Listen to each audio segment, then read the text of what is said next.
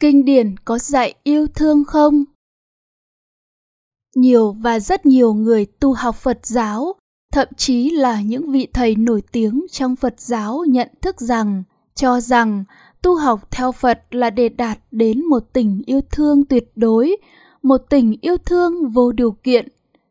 Lúc đạt được tình yêu thương tuyệt đối, tình yêu thương vô điều kiện như vậy thì sẽ có hạnh phúc tuyệt đối, hạnh phúc vô điều kiện là thứ hạnh phúc vĩnh cửu, không sanh, không diệt. Và đó chính là hạnh phúc niết bàn. Và họ cho rằng phật là như vậy, phật có tình yêu thương tuyệt đối, tình yêu thương vô điều kiện, nên phật có hạnh phúc tuyệt đối, hạnh phúc niết bàn.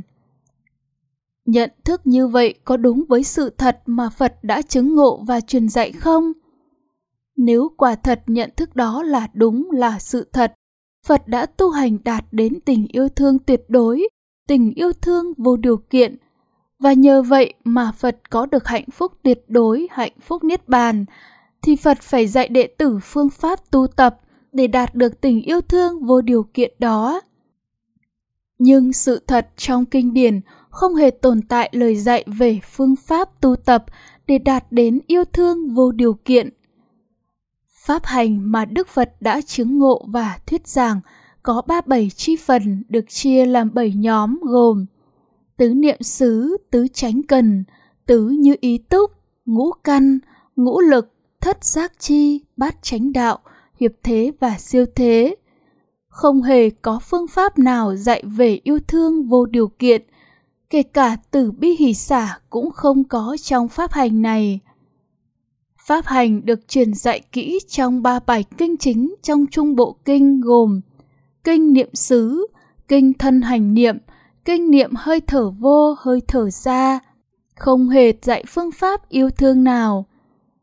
Pháp hành mà Đức Phật dạy trong kinh điển chỉ với mục đích duy nhất là để đoạn trừ vô minh chấp ngã, đoạn trừ tham sân si mà thôi, để hết khổ mà thôi, chứ không hề dạy về tình yêu thương vô điều kiện.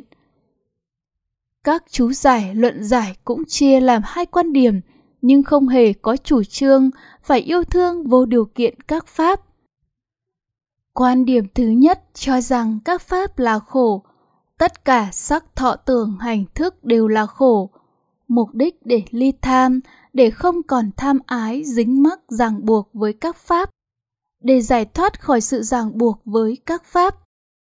Như vậy, rõ ràng quan điểm này không chủ trương yêu thương các pháp, chủ trương các pháp là khổ nên phải xa lánh nó, chứ đâu để gần gũi yêu thương các pháp. Quan điểm thứ hai cho rằng các pháp là không có thật, là giả, để không còn tham ái đồ giả. Đương nhiên đã chủ trương các pháp là không thật, là giả để ly tham nó thì không thể có chủ trương là phải yêu thương vô điều kiện các pháp đó. Vậy do đâu mà nhiều và rất nhiều người tu học Phật lại cho rằng tu học theo Phật là để đạt được tình yêu thương tuyệt đối, tình yêu thương vô điều kiện và do vậy mà có được hạnh phúc tuyệt đối, hạnh phúc niết bàn. Là do hiểu biết tà kiến vô minh chấp ngã, cho rằng mục đích cuộc sống là tận hưởng niềm vui, hạnh phúc và mặc định rằng chỉ có hạnh phúc mới chấm dứt khổ. Và do ý cứ và hiểu biết thiền cận cuộc sống hàng ngày, yêu thương đối tượng nào thì hạnh phúc có mặt, còn chán ghét đối tượng nào thì khổ đau có mặt. Và họ nhận thức rằng đây là yêu thương có điều kiện, thương đối tượng này, ghét đối tượng kia, nên bây giờ phải chuyển hóa chán ghét thành yêu thương, thì lúc đó sẽ yêu thương tất cả, yêu thương tuyệt đối, yêu thương vô điều kiện. Và lúc đó sẽ hạnh phúc tuyệt đối, hạnh phúc vô điều kiện, hạnh phúc niết bàn. Họ không biết rằng, nhận thức cho rằng niết bàn là hạnh phúc tuyệt đối như vậy là vô minh tà kiến, là thường kiến, là chấp thường, là nguyên nhân phát sinh dục hỷ niết bàn, là căn bản của khổ mà kinh pháp môn căn bản trong bộ kinh đã khẳng định. sự thật mà Đức Phật đã khám phá và truyền dạy là tứ thánh đế, mà tóm tắt là nguyên nhân khổ là tham sân si, chấm dứt tham sân si là chấm dứt khổ. Hay nói theo quy luật nhân quả là tham sân si có mặt thì khổ có mặt, nhưng nói đủ là tham sân si có mặt thì khổ vui, khổ đau và hạnh phúc có mặt. Đó là sự việc xảy ra trên lộ trình tâm bát tà đạo của phàm phu, có cả hạnh phúc lẫn khổ đau. Tham sân si vắng mặt thì cả khổ vui, khổ đau và hạnh phúc đều vắng mặt. Đó là sự việc xảy ra trên lộ trình tâm bát chánh đạo của bậc thánh. Thấy biết rõ ràng đúng sự thật trạng thái tâm. Không có tham sân si, không có khổ vui, không có khổ đau và hạnh phúc với bất kỳ đối tượng thực tại nào thì đó gọi là tệ chi niết bàn.